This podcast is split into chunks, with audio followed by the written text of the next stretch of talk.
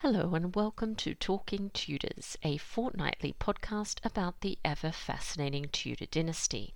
My name is Natalie Grueninger, and I'll be your host and guide on this journey through 16th century England. Are you ready to step through the veil of time into the dazzling and dangerous world of the Tudor court? Without further ado, it's time to talk Tudors.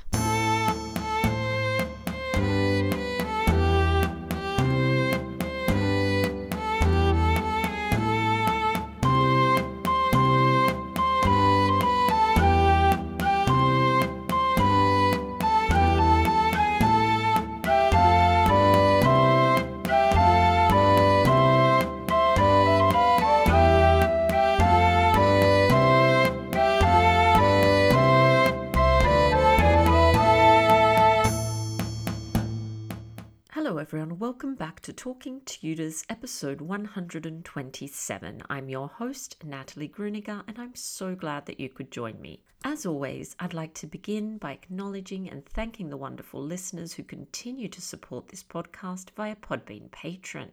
And extend a heartfelt thank you to everyone who's taken the time to rate and review the show. This really does help other people find us. If you love the podcast and tune into every episode, perhaps you'd consider becoming a Talking Tudors patron. Just click on the Be My Patron on Podbean badge on the homepage of my website, www.onthetudortrail.com, or click on the Be a Patron button on the Podbean app.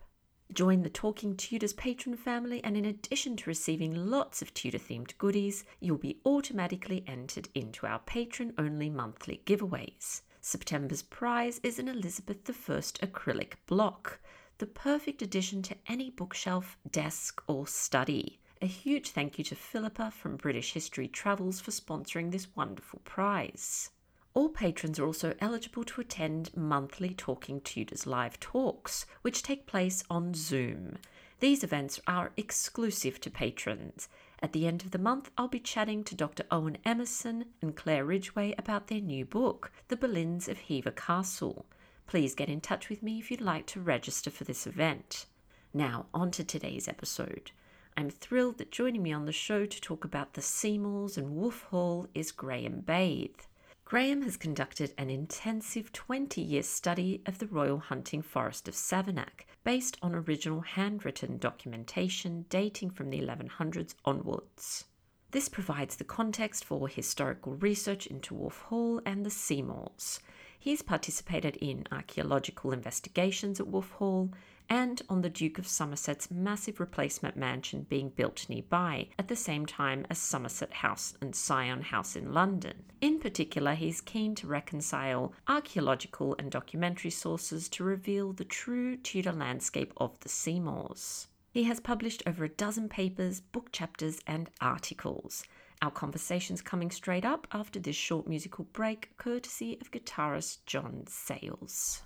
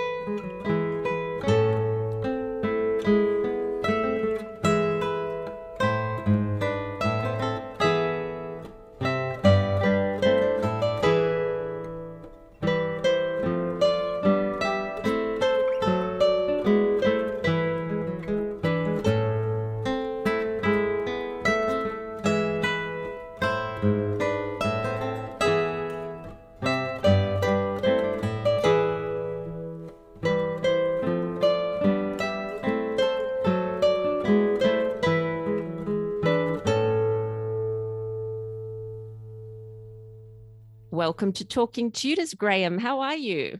I'm very well, thanks. It's wonderful to have you on the show. Now, I suppose a, a, really good place to start would be you just introducing yourself to our listeners and just telling us a little bit about your background.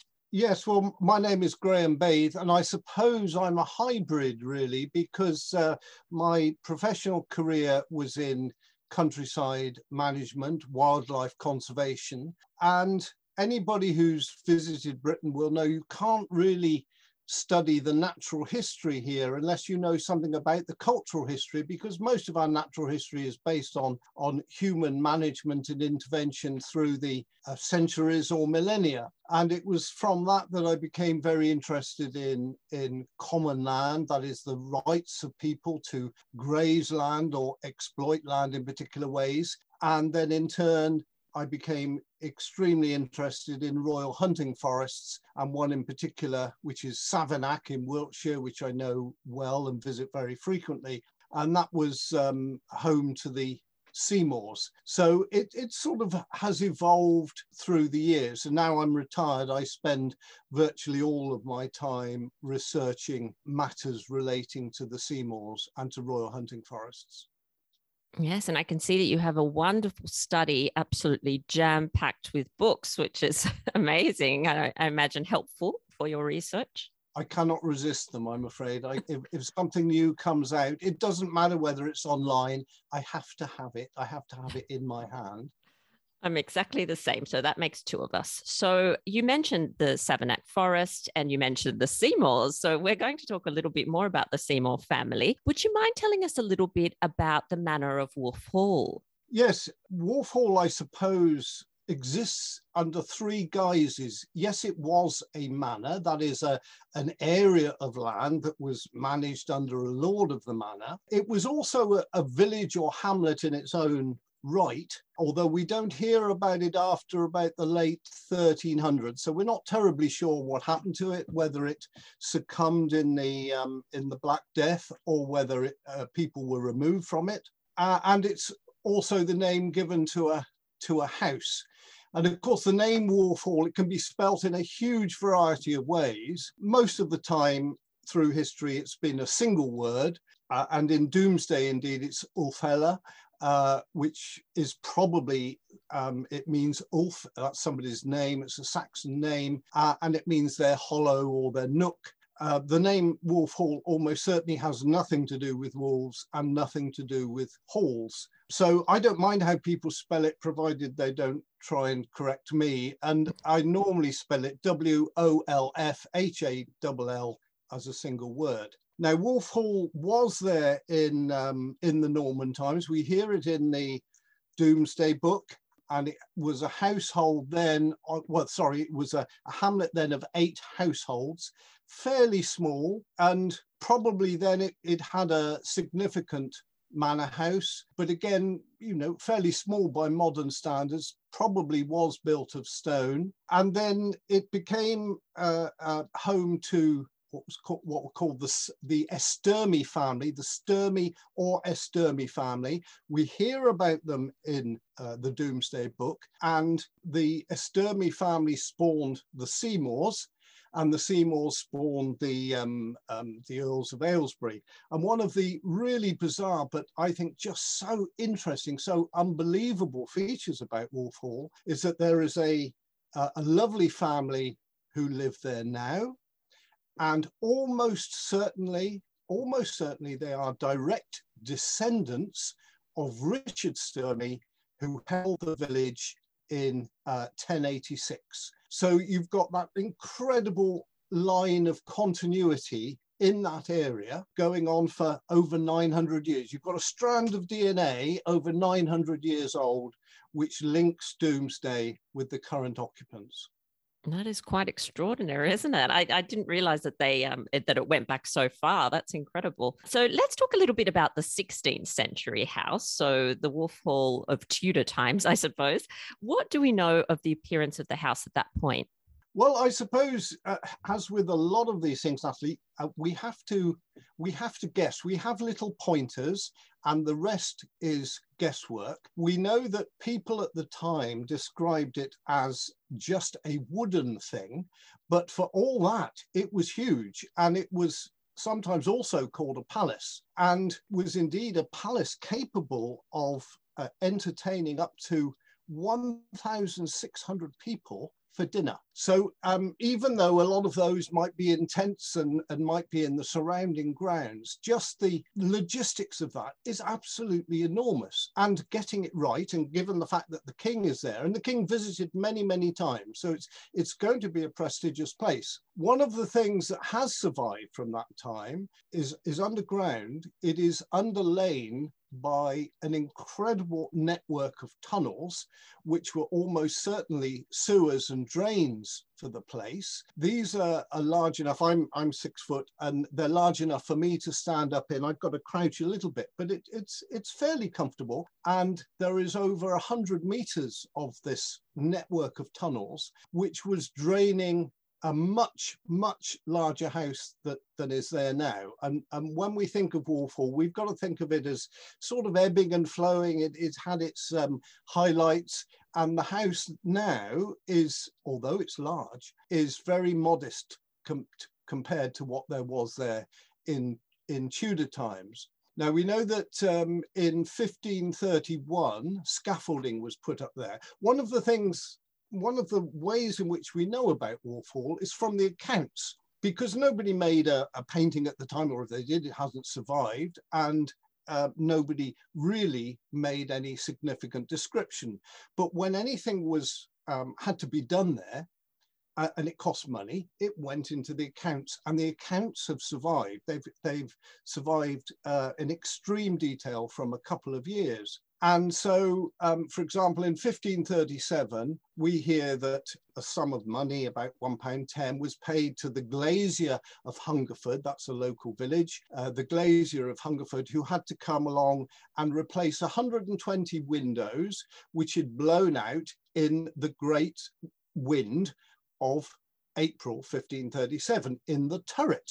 Now, if it hadn't have been for that cost, we wouldn't have known that Wolf Hall had a a tower or turret, we wouldn't have known that there was a great wind of 1537 and it blew out 120 panes. Now, doubtless these panes are quite small, you know, it's leaded lights. But for all that, that is a, a, substantial feature. So when you put all the bits together, for example, they, they had to retile the king's chamber. Now, again, if it wasn't for that one record, we wouldn't know that the king had his own chamber there, just reserved for royal visits. And when you had a king's chamber, you generally also had a queen's chamber. And then we hear also in the accounts, of, uh, sorry, I've got to look at my crib notes here, but we hear about a great hall, two galleries. There was a long gallery where people could process along and look at the look at the landscape through a series of windows, a great chamber, broad chamber, lots of family rooms and nurseries. We know that when the family went to London, to Somerset House as it became in London, uh, they took with them 30 beds from Wolf Hall. So that, that gives us another clue. We know there was a chapel because work was needed to be done on that. There was a treasury, an armory, something called an evidence room, the tower, as I mentioned, plus all the servants' quarters and the um, garde-robes. So it had, it wouldn't have had flushing toilets, but um, it would have had toilets that effectively drained down below and then it could be sluiced through uh, and that would have been a very, very prestigious thing uh, in those days. And in 1531, scaffolding was put up on the former Wolf Hall and it was being revamped and almost certainly it was being upgraded substantially in advance of uh, the king's visits. It does sound like a substantial house, doesn't it? Do we know? Eh, did the sewers give any clue as to whether it was a courtyard house, a double courtyard house, or anything along those lines? We do, we do. It, it was um, a double courtyard house, or at least it had at least two courts, and it had a, a series of gardens as well. It had a box garden, a primrose garden, um, something called the Great Paled Garden, which probably was a kitchen garden. That was an acre in itself. An area called My Young Lady's Garden, My Old Lady's Garden, an arbour. It also had eight orchards. So it was a very, very significant um, structure. It would have made a, a, a massive statement on the landscape. Fantastic. And if, if any of our listeners Google the house today, we a, a, lovely range does come up. We see photos of a of a range that's standing there today. Is that part of the 16th century house? Oh, sorry, was that part of the 16th century house, I should say? Well, as, as, I, as I mentioned earlier, the, the fortunes of Wolf Hall have sort of ebbed and flowed, and at various times it became huge. And then, for um, a variety of reasons, which perhaps we'll go on to, it, it fell into decay. And the jury is really out, I think, on whether there is anything surviving from that time. We've had a, a, significant survey by one architectural historian who is who is saying yes, part of the part of the a small part of that range would have been present in Tudor times. Uh, certainly the sewers would, were present in, in Tudor times, but in some ways it doesn't matter. Uh, I think I've agonized about this a lot, but in some ways it doesn't matter because um, it's one of these places where the history is just so much more interesting than uh, the, the bits that survive today. So my guess is yes, a little bit has survived, but it was substantially uh, redeveloped on a, on a much more modest scale and as a farmhouse as opposed to a palace in the late 1500s, early 1600s. All right, and tell us about the the twenty month, I believe it was twenty month excavation that took place on the site of the the Tudor house, the Seymour House. What did you and your team uncover there? Yeah, so uh, I, I, suppose there were many surprises. Um, some of them, it just shows how it's been revamped, vastly upgraded, and then that's been torn down. Another structure's been put put up, that's been torn down. So unraveling all this and unraveling the dates for all this is really quite tricky. It's clear that there was a substantial stone structure there in medieval times. We unearthed the base of a tower. And if you if you think of, say, Hampton Court, you see these massive octagonal towers um, standing like as gatehouses. And, and they may stand to two or three stories.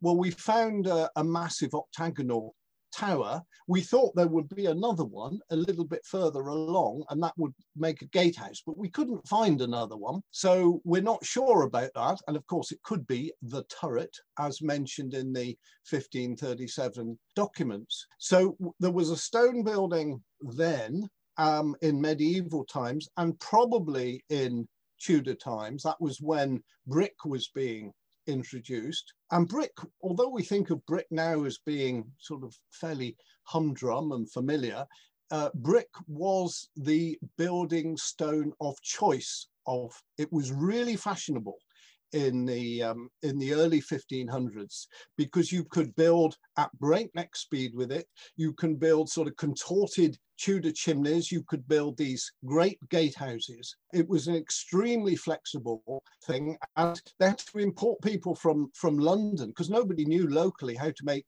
how to make bricks.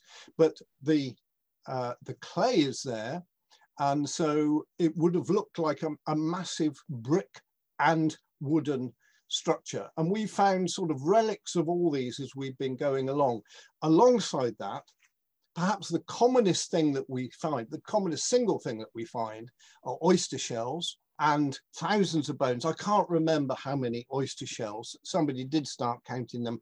I think there were tens of thousands, but he, he probably got quite bored. And a, a lot of bones as well. And, and what is quite interesting is that these, uh, what we're finding there, it does tie in very well with the written records and we do have records of the of the menus that they had there. Yes i'd love to hear a little bit more about that. So can you tell us a little bit about the tudor feasting habits? Well cer- certainly when um, henry viii visited that that was just carnage in terms of the number of animals that were were slaughtered. And I've got, I've just got in front of me a, a menu from, um, this is from 1539 when the king visited and it's for two days. And, and on the first day, it was a it was a fish menu and they had um, a sturgeon, salmon, trout, pike, tench, bream, carp, uh, lobsters, uh, plaice, congers, other eels. They also ate 200 eggs, 240 loaves, uh, and that was just for the family for uh, for 70 people and um, and the and the household so everybody would have would have eaten together and although we perhaps think, well, it's, it's very difficult to keep fish fresh. In, in those days, people would have to fast at least once per week, maybe twice per week, or, or would have to refrain from eating meat. And the rationale for, for of the church from refraining from eating meat is so that you can sort of contemplate and you may contemplate Jesus um, fasting in the desert or something like that.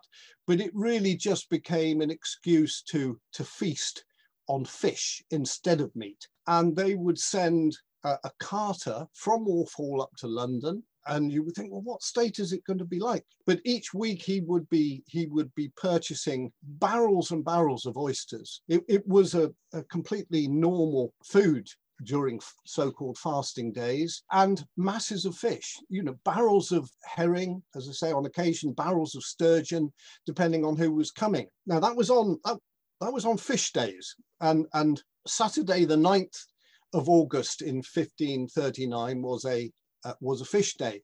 The following day, we think probably about 1,500 or so people attended, and it required the slaughter of six oxen, 12 calves, 24 sheep, and 428 birds. Uh, and those birds included swans, egrets, storks, cranes, peacocks.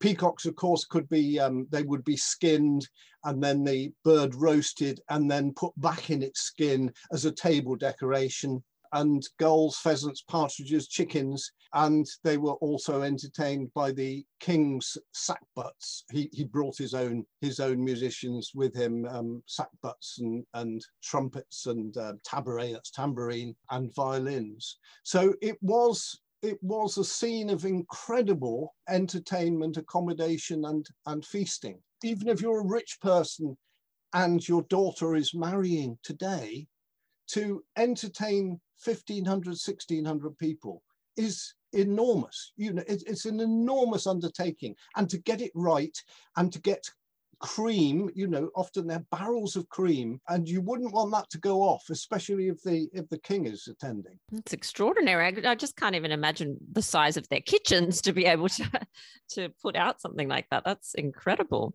So I wanted to talk to you a little bit about Sir John Seymour. And some people that are listening have probably heard that his death is usually said to have taken place after Jane has become queen. So in December 1536. However, in an article that you actually co authored with Ian Purvis, you proposed an earlier date, so around December 1535. What led you to question the traditional date, and what evidence is there to support the, the circa 1535 date? Yeah, uh, well, Sir John's tomb is now in Great Bedwin Church. It's a, it's a fine chest tomb, and there is a, an effigy of Sir John lying on it. He's uh, dressed in armour and, and, fine regalia. And the there is a plaque on the wall that said, uh, "Here, here lies entombed the worthy Sir John, who died in December the twenty first, 1536, aged 60. And nobody's questioned that, and nobody really has had cause to question it because when somebody dies, you know when they die. You might not know when they were born. So you can sort of understand that there could be errors on a tomb concerning when they're born, but not when they when they die. Now, the, the death of Sir John to some extent has generated difficulties, which some authors have exploited because there, there are a couple of things which are quite peculiar about Sir John. One is that when his daughter married, Henry VIII didn't give anything to Sir John. He didn't give Sir John a title, which would have been normal. He didn't give him any land. He didn't give anything, absolutely zero. And that in itself is very unusual. And some authors have said, oh, it's because they hated each other because, you know, Sir John didn't want his daughter to marry to marry the king. The other thing is that when he died reputedly in 1536, in December 1536, Jane didn't go to the funeral. There's no record. Jane, Jane was living in London then, and um, we would know, there were so many meticulous royal records, we would know if she left London to attend a funeral or even to comfort her mother. But she didn't. And people again have, have exploited this in, in novels. Alison Weir has exploited it in, in her novel about Jane Seymour, that Jane hated her father. Now, be that as it may, we, uh, my, my friend Ian and I, we, we stumbled across a record uh, it seems that Sir John died intestate. He didn't have a will. So you needed church consent from the, in this case, the Archbishop of, of Canterbury, uh, Cranmer. You needed consent to administer his affairs as if he had a will, as, as the heir. So Edward Seymour, that's Jane's brother and the elder son of Sir John, got the consent of the Archbishop of Canterbury to administer Sir John's affairs. But the, that letter of, of administration is dated January, 5th of January, 1536. And that sort of raised doubts in our minds. You know, have they made an error? Is, is there something going on there?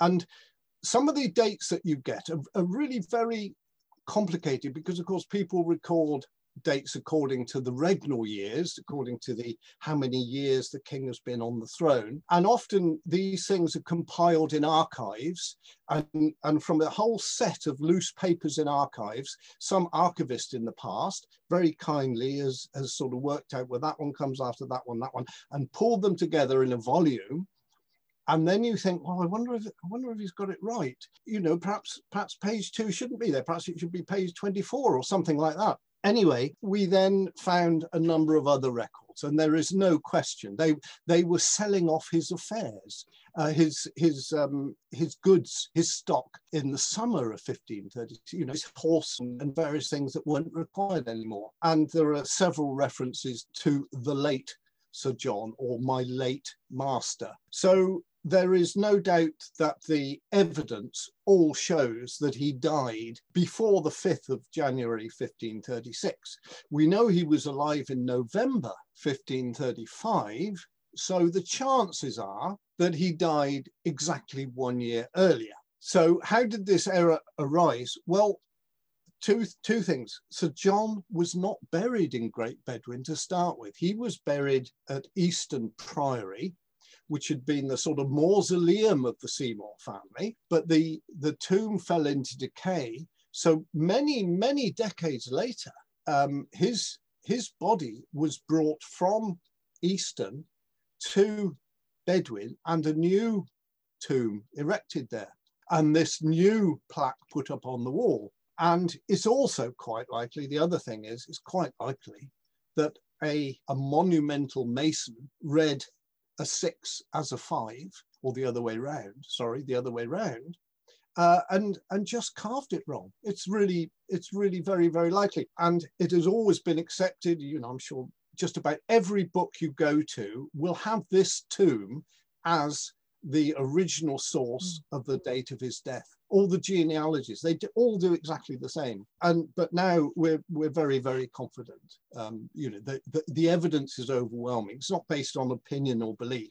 It's just the evidence is there and it's it's undeniable. He died a year earlier. Now does it matter? It doesn't matter because he's dead. You know you could say does it matter? No but he he died before the king married his daughter.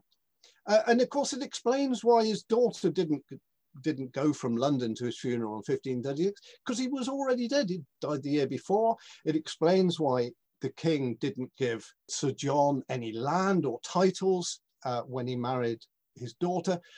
He was already dead. Instead, the land and the titles went to Jane's brother, Edward Seymour, who in due course was to become Duke of Somerset. So actually the intrigue is a, is a manufactured intrigue. It wasn't really there at all.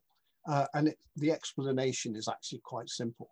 Yes, it's absolutely extraordinary. I think it was, um, having read your your article, I think it's a, an incredibly convincing argument. It makes perfect sense, especially even during the time that Jane was was simply being courted by the king. It is her brother that is coaching her. And, and, you know, people often wondered, where was the father? What was going on? Well, obviously the poor man wasn't even alive. So that, that makes sense. So that, yeah, I found that really exciting when I, when I read that article. So following Sir John's death, then what happens to Wolf Hall? Does it go to his sons?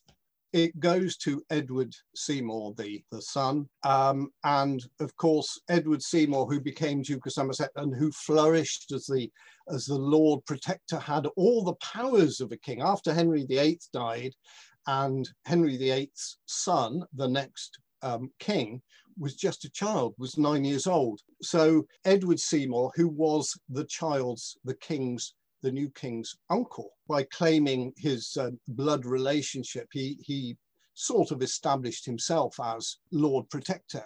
He wasn't a wholly reputable character in this respect because he there's no question he manipulated the, the boy king to hand over incredible wealth absolutely monumental wealth at a time when the monasteries had just been uh, dissolved. So there was a lot of land, not only the sites of the monasteries, but all the land that the monasteries held. And through such activities, Edward Seymour made himself extremely rich at the king's uh, expense and ended up with just dozens of monastic properties, dozens of, um, of, of, royal hunting forests were handed over to him. And Wolf Hall itself flourished for a while, but Edward was uh, beheaded in uh, very beginning of 1552. Uh, uh, his son then, who was another Edward Seymour, because Edward Seymour, the father, had at least three sons called Edward Seymour, all of whom reached adulthood. Uh, and it makes things very, very complicated. but uh, this elder son was um, the Earl of Hertford. And um, Hertford then conducted his own misdemeanor because he, he had an affair with Lady Catherine Grey, the sister of Queen Jane Grey, and he was thrown in the tower and uh, was effectively imprisoned for about 10 years. Now, during that time, uh, Hall fell into decay and was in a pretty bad state. So by the time he got out, he, the Duke of Somerset's son, got out of prison about 1570, it was probably irreparable. And um, it was bit by bit, it was demolished and much of it was taken over to a new Seymour seat at Tottenham House, which was constructed about 15, 1572, 1575. Bits were left behind. Uh, we know those survived into the 1600s, but then effectively the house was turned into a, a more modest farmhouse, still large, but modest compared to the, the building there'd been there before. So that's why it's it's been transformed in so many ways.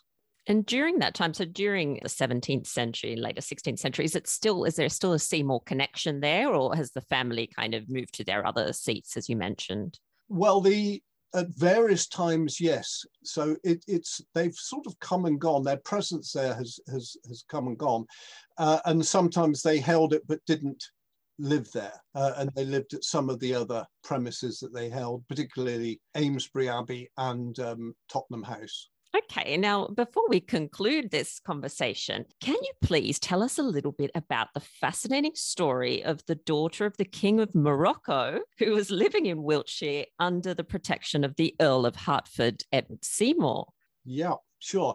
Well, this this is a, a, a new sort of quite intriguing story. It's a, it's a bit of a tangent in a way, but I was looking at a, a manuscript, and, and, because the Seymours have been there for so long, all their predecessors, the same family, the Esturmys, have been there for so long, for a thousand, well, 900 odd years. Nothing has ever been thrown away. You know, they've never had to, they've never sold the property and, and had a, a great big bonfire. So many of the documents survive. And I was looking at a document, and this document is dated 1673. And this document is talking about the transfer of quite a modest house to a particular lady. Uh, and that in itself may not be very interesting. It's, it's in a terrible, terrible state, this document. You know, it, it's torn to shreds and it's spotted and stained. However, the document also makes reference to an earlier story.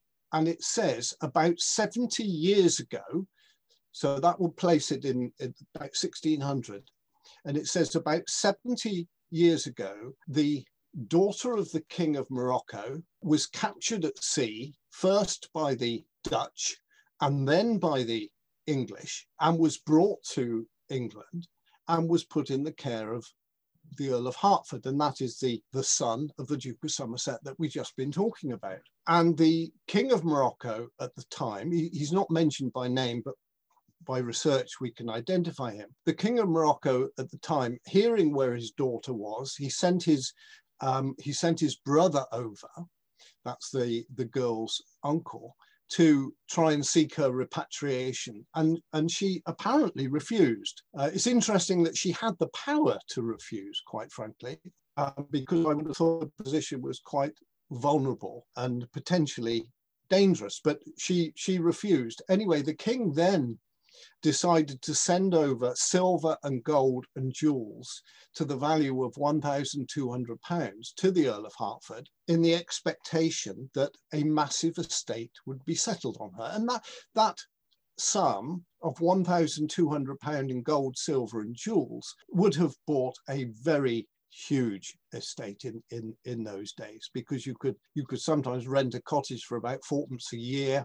or over 100 acres for about five pounds a year. So so we're talking about a, a significant sum. And the this document of 1673 is just 70 years later is trying to settle the matter because no house had ever been settled on her effectively the Seymours had taken the gold and the silver and the jewels and, and they'd given her actually given her, formally given her, probably nothing. But they had um, they, they, had let her stay in a, a, a, modest cottage. Now, you know, you're thinking, well, you know, is this real? Because it seems so absurd. It seems so fanciful, and it may just have been a um, like a trainee solicitor's or attorney's document. He's been asked to set something out as a training exercise, and this this person didn't exist. But when you look at the local records, the, the church records, you see you see that she's there. She married in 1603, and in the in both the documents she is called Britain Artiax. It's it's spelt various ways, but she fe- she features also in the in the church registers. So she married. She had three children. We only know that one of them reached uh, adulthood for certain, and we can trace her subsequently. She's left a genealogical trail, and many people subsequently in the family have been called either Britain or Britannia or variants of that, plus also this unfamiliar name, Artiax, A R T I A X. And that name also features five times in history through different members of the family. Now, who who was this king of Morocco? Did he really exist? Well, we we can trace him. He was uh, a member of the uh, Saadian dynasty, and almost certainly somebody called Ahmad al Mansur, the Sultan of, of Morocco. He was in close touch with Queen Elizabeth at the time because he, the Sultan, and Queen Elizabeth were contemplating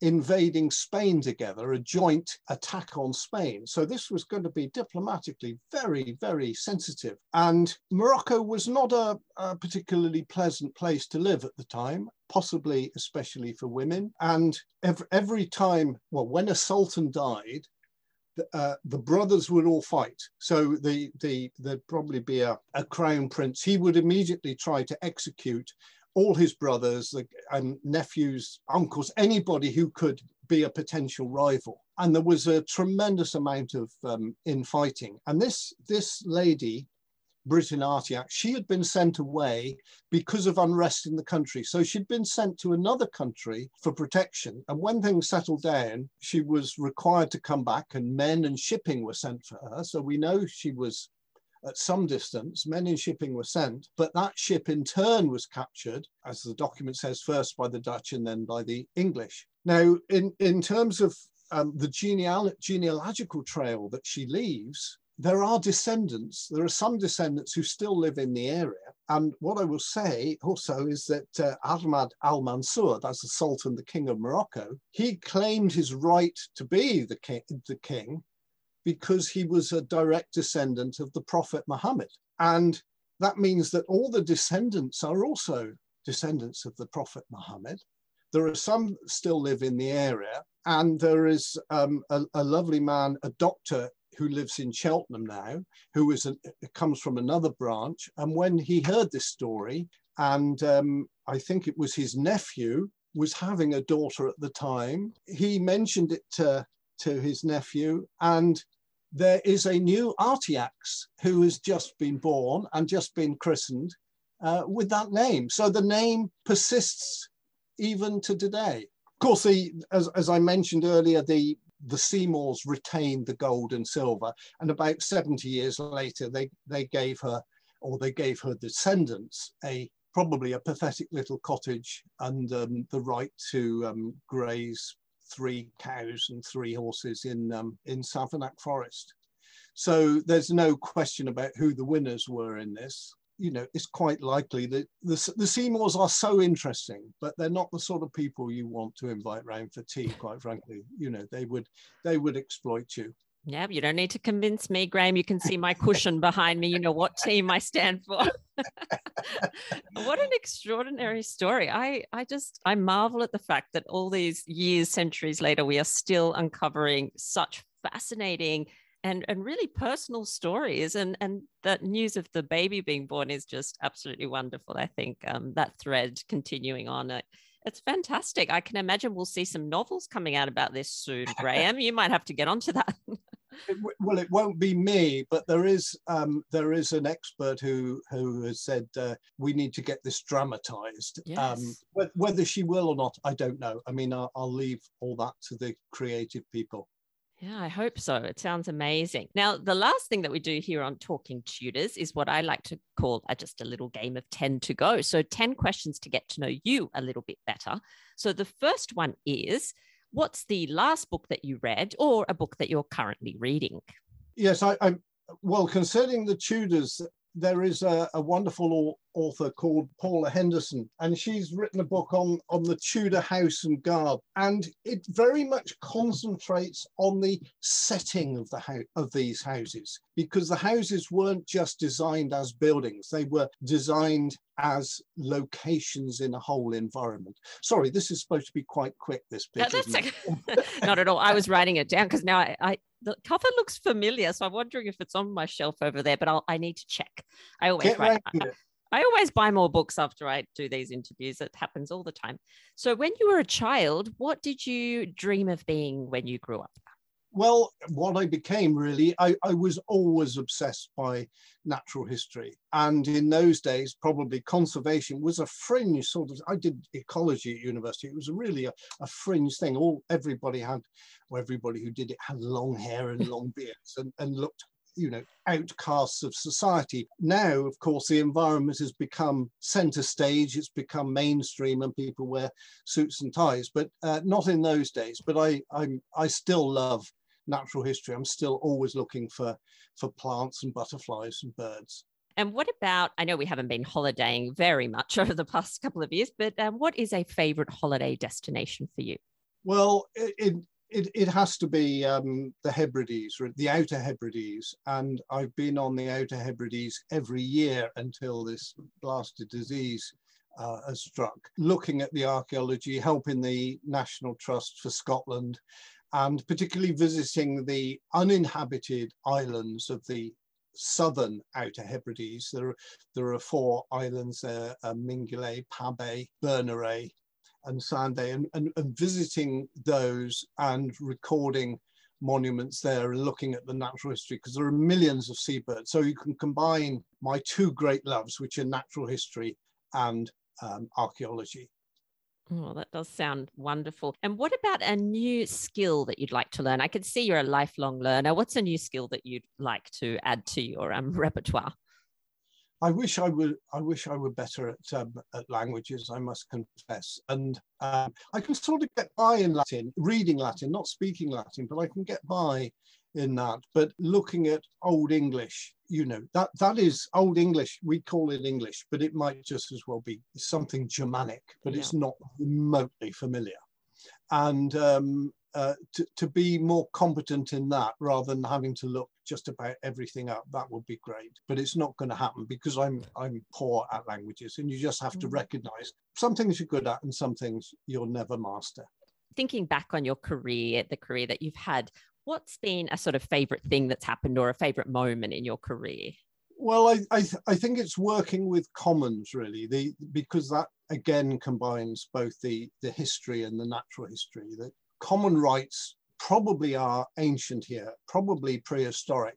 They certainly go back to um, go back a thousand years or more. We can prove that, and by the layout of the land, it looks as if they go back to probably the Bronze Age and to see that continuity. I always love it when you can visit a site and or perhaps you unearth something in a site. There are places in the Outer Hebrides where you can unearth sequences of bones from thousands of years ago and you see oh there was otter and there was red shank and there was white-tailed eagle and there was golden eagle and they were there thousands of years ago and they're there today you know so that long period of continuity I love, and and the management of the land by commoning, where everybody shares an area of land together. I just love that. And I live, I live in the New Forest, which is, um, and I have common rights here. So we have the right to put out um, ponies and cattle and um, donkeys and pigs in season the only thing we put out from here really are, are, ponies. But I, I just love to have that ancient right and to have that that connection with people who've lived here for many, many centuries. Yeah, that is incredible. And I was actually going to ask you what's something that you love about where you live. So I think you've kind of answered that one as well. Um, so, do you collect any, apart from books, because I can see lots of those, do you collect anything? Are you a collector? I don't think actually I'm a trophy hunter. I suppose um, to some extent, I'm a bit of a, I'm just a bit of a twitcher. I, I, I love seeing birds. I love seeing different birds. I don't really like seeing an extremely rare bird that has been blown hmm. thousands of miles off its range now will die. We'll never find a mate, will die. I'm not keen on that, but I, I'm keen on new things in natural history. So, so I collect those and, and they're called lifers, things that you have never seen before. And there are very few at the moment because we can't travel like we mm. like we so there are very few very few lifers at the moment but yes previously with with travel you see i like to see things where they should be which i have never seen before and and i went to yellowstone um, fairly recently or before COVID.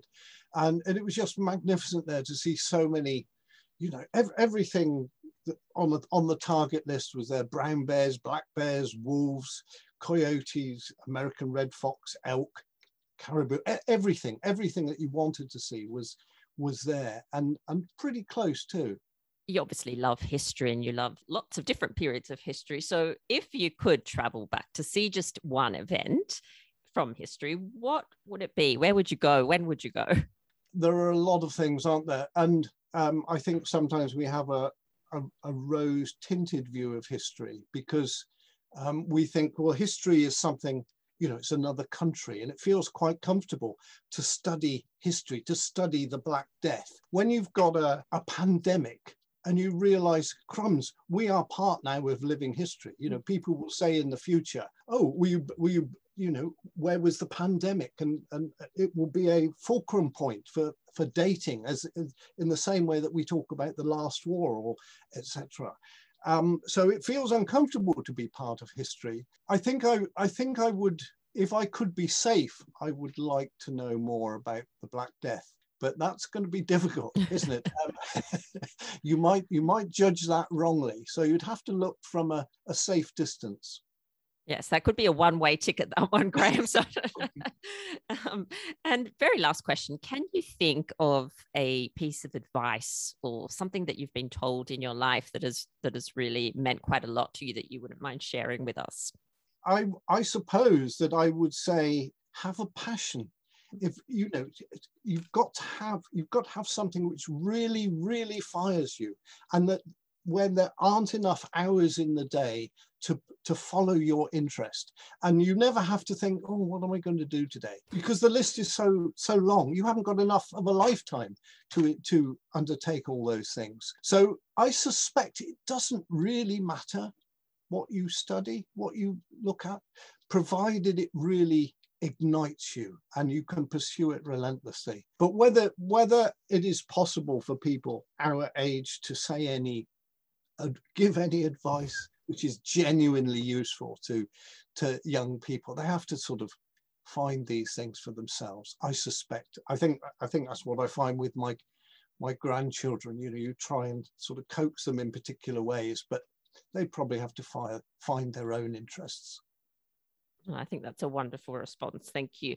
And there is just one more thing that I like to ask my guests before we finish up, and that is for a Tudor takeaway. So it's just for something for our listeners to go off and explore after the episode. It may be a book recommendation, a website that you think is really great, or anything really, a song to listen to. Do you have a Tudor takeaway for us? I'm not going to give you a song, you'll be glad to hear. The um, um, what I would say is, is that a, a fairly recent technique, or over the last, um, uh, say, 10 to 20 years, is LIDAR.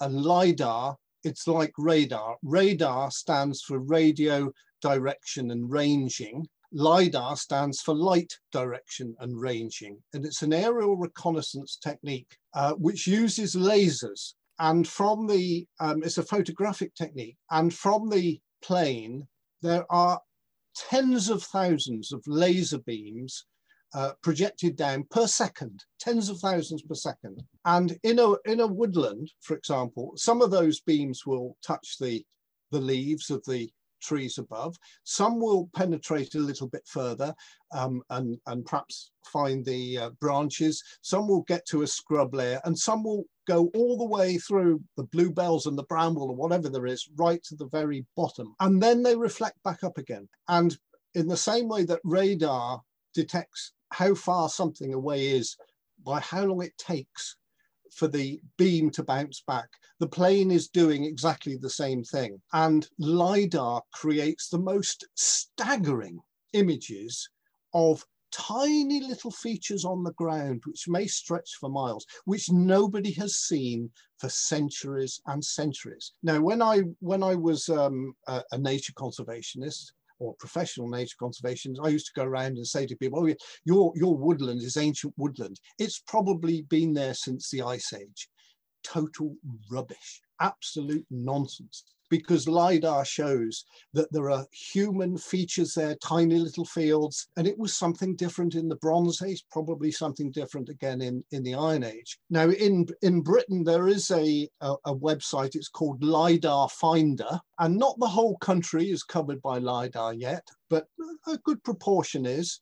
Uh, and it's of different quality. If you get that top quality, the top quality, of course, is going to be military quality, where they they can detect something about that size from from these from these planes, and it's about 25 centimeters, in, incredible detail, and it is such a wonderful technique. And if you can, if you look up lidar, L I D A R, and just look at some of the images they are tremendous. And in due course, perhaps there will be a Google LiDAR, like there's a Google Earth at the moment, and, and that you'll be able to look at things all over the world. And this technique has shown that even, even places that we think are pristine, like the Amazon rainforest, you know, there is signs of human activity there thousands of years ago. Uh, and um, we have left our mark all over the earth. Not always good, but it's, it's there. What a fantastic takeaway. You know what I'm going to be doing now with a cup of tea this evening? LIDAR Finder. That's where I'm going. Thank you so much, Graham. Thank you for such a fascinating um, conversation. And thank you for agreeing to talk Tudors with us. It's been great. I've really enjoyed it. Thank you so much, Natalie. Well, that brings us to the end of this episode of Talking Tudors.